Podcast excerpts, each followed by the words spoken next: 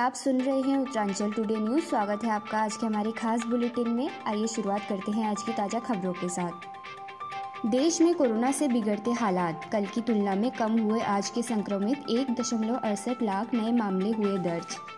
दिल्ली के मुख्यमंत्री केजरीवाल आज 12 बजे करेंगे प्रेस कॉन्फ्रेंस। ले सकते हैं बड़े फैसले। कोरोना ने बढ़ाई सरकार की चिंता। प्रधानमंत्री मोदी आज शाम चार बजे करेंगे मुख्यमंत्रियों के साथ बैठक। कोरोना के बढ़ते मामलों के बीच दिल्ली के कई राज्यों में भारी बारिश के आसार। उत्तराखंड प्रदेश के कांग्रेस प्रभारी देवेंद्र यादव कोरोना संक्रमित।